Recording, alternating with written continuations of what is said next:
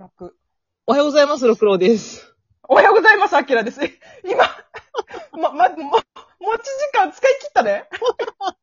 一えーっと、全然聞いた。えーっと、なんだっけ、なんか、ま、ま、もう、なんか、打ち合わせ時間が6分あるんだっけ ?5 分だっけ？そうそうなんか、5、6分ぐらいあって、普通に喋ってるそうそう間に始まった。でも、止める気はない。はい、本日は千尋さんをやります。はーい。はい。あらすじ。えー元風俗嬢千尋。海辺の小さなお弁当屋で働く彼女のもとにはいろいろな悩みを抱えた客がやってくる。恋愛、仕事、家族、自分自身、千尋が導く答えとは？以上。私これ結構前に LINE 漫画とかで1、2巻ぐらいまでだいたい無料になって読めたりする。なってる。うん、しょ、しょっちゅう無料になっる。しょってちゅうなってる。うん。うん。けど、なんか、買おうかなって DMM の時思ってたけど、結構出てるやん、関数。9巻だね、全9巻。うーん、と思って今、ちょっと、一応お気に入りには入れてるって感じやけど。ぜひ、ぜひ読んでください。私はもう年貢を収めました。あ、全部いった？全部、9巻まで全部読んだ。いやなんか、ー、4まあ、巻さっきちょっとロクさんとしゃ、うんそのロクさんちょっと喋ったんだけど、今私 LINE 漫画から ebooks Japan に浮気してるんだけど、うん。あの、ebooks Japan がソフトバンクの人は毎週金曜日3割引きになるのね。うん。で、そのノリで全巻買っちゃいました。え、ってことは、ソフトバンクじゃないと無理ってこと？あ、でもソフトバンクじゃない人も何パーセント引きみたいな。なんか、えっとね、最大30%オフ。マジで毎週？あ、そう、毎週金曜日ね。それすごいな。そう。なんか、あと結構その、その都度生産ができる。LINE 漫画はなんかコインを買わなきゃいけないから、うんうんそれがあれだってさ。うん。そうそうそう。その都度もう生産できる方が楽だなと思って、ちょっと今 ebooks に浮気気味っていう話ですね。はい、千尋さん。あの、書無ニで有名な安田先生の作品なんですけれども。あの人、庶民の人か。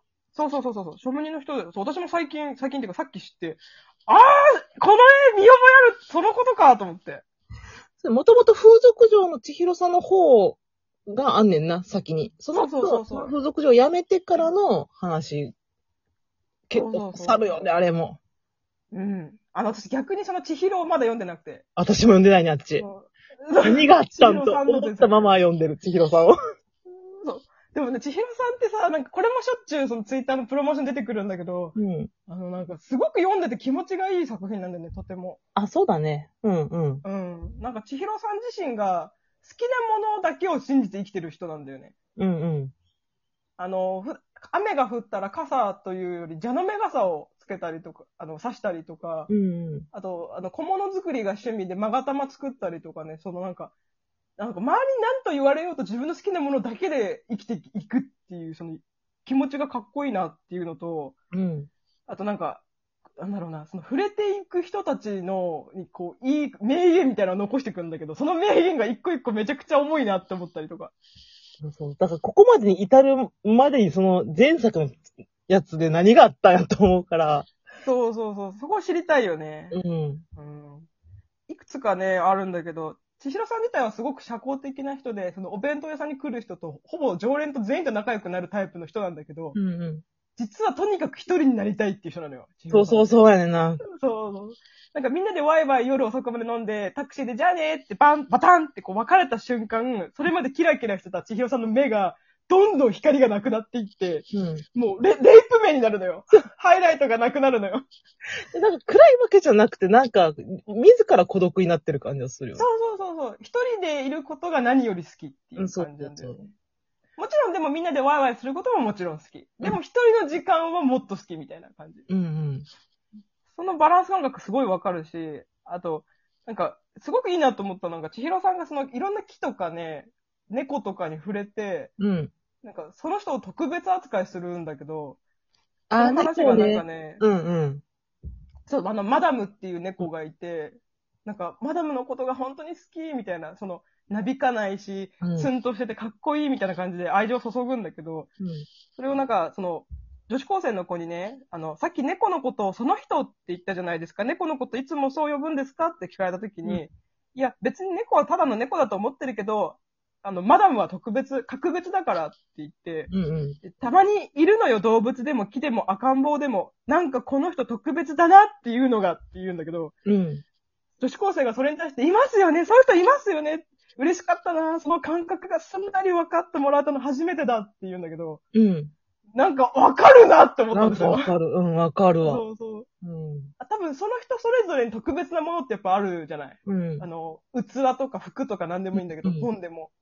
でも、その、周りの人にとっては何それただの本じゃんとか、服じゃんって言うかもしれないけど、でも私には格別なんだよっていうのを、うんうんうこれを言って分かるって、すんなりいかない時やっぱあるじゃない？うん。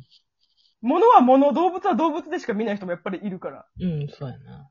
うん。それがいいとか悪いとかもちろん置いといて、でも、その感覚を持ってる人同士が出会えて、それを共有できたことが嬉しいっていうう。ん、うん。うん。思うで、。なんか、この作家さん自体がその男性なんだけどさ、この人。あ、そうなんだ。そうそうう。んなんか後書きにすごくいい文章があって、うん。なんか、何かあるとすぐ泣く子だったって。うん友達とワイワイやるより一人で遊ぶのが好きだったって。動物、植物、昆虫が好きだったって。でも口下手で運動、スポーツ苦手で他人と競争することも喧嘩することも大嫌い。気持ちが優しすぎる、甘い、男らしくないと言われ、そんな自分が恥ずかしくて情けなくて嫌いだった。うん。今にして思えば僕は恥ずかしい男の子ではなく、ただそういう性質の人間だっただけですっていう。なんか、あー、いた私の中でいたあの、結構このパターン、女性パターンが多いじゃん。多い。うん。うん。女だからとか、女の子なんだからの女を捨てるなとか。うん。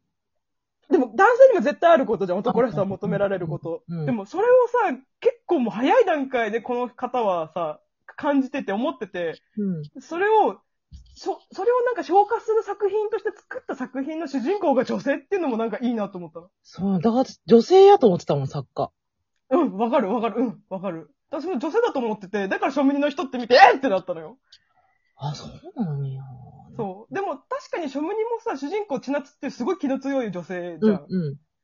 なんか、あったんだろうな。多分女性の中でもこういう抑圧的な目に遭ってる人いるんだろうなっていうのを感じ取って、じゃあ、僕は男だけど、じゃあさ、女性のそのパターンを書いてみようみたいな感じがやっぱあったんじゃないかなって。うん、うん、うん。で、その人に性別はよ、実は4つあるんだよ。男と女じだけじゃなくて4つあるよっていうことを言ってて、うん。うん。オス、オス男、メス男、オス女、メス女がいるっていうの。おー。まあ、要は男らしいお男男でね。うんうんでちょっと女性っぽい中性的な男の人。で、男性的な女の人。で、女女した女の人。うんこの4種類がいるよって言ってて。うん。で、えっ、と、女性っぽい男性と男性っぽい女性は仲いいんだけど、うん。男男した男と女っぽい男は仲が悪いっていう。わあ、そうやわ。そうそう。で、もちろん逆パターンも一緒ね。うん女性っぽい、あ、いかにもな女女と男性っぽい女性は仲が悪いよって。ああ、そうか、そう、なんかわかるわ。うん結局同性がね、あの、あれなんだと、敵なんだとっていう、なんか、うん、相手にやっぱり求めるんだろうな、きっと。言ったようなことを。うん、うん、うん、うん。っていうのがなんか、いいなと思って。だから、千尋さんもその独身で一人で好き勝手生きてるから、うんいろんな人に言われるのよ。いつ結婚しないのいい人はいないのとか、うん。そのままじゃあんた寂しいよ、老後がとか言われるんだけど、うんなんでみんなそれを私に言うの？っていう、千尋さんは。うん。私は別に結婚なんかしたいなんて思ってない。で、結婚しなくても幸せだし、で、わかるよ、あなたたちが、その、いいもの、結婚いいものだと思ってて、恋人がいることをいいものだと思って、恋がまずいいものだと思ってることはわかるけど、でも、うん私にとっては酔えないの、声ではっていうのよ。うん、うん。あなたたちは恋に酔えるけど、私は恋には酔えない。酒には酔えるけどっていうのよ。またかっこいいな、これ で、それに対して、なんか、でもお酒に酔えなくても、恋に酔えなくても、シラフで楽しいことしたらいいじゃんっていうのよ。うん、うん。なんか、おのおのさ、酔えるものは違うんだから、それを相手に何とかして酔わせようとするんじゃなくて、その、シラフで楽しいこといっぱいあるんだからもっとやってこいよっていうのがいいなと思ったのよ。まあ、自分が良きと思ってることを布教したいんだよね。そのみんな。そうそうそうそう。うん。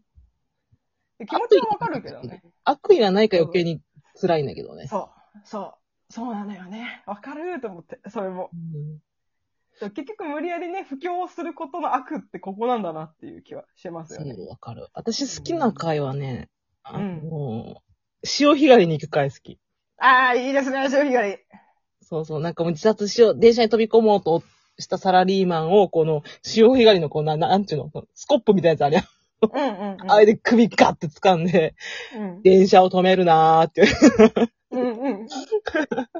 死ぬ、死ぬなじゃないんだよね。電車を止めるなだなっつって。で、無理やりこう、潮干狩りに連れて行って、あ、あの人ガチだガチ漁だみたいな。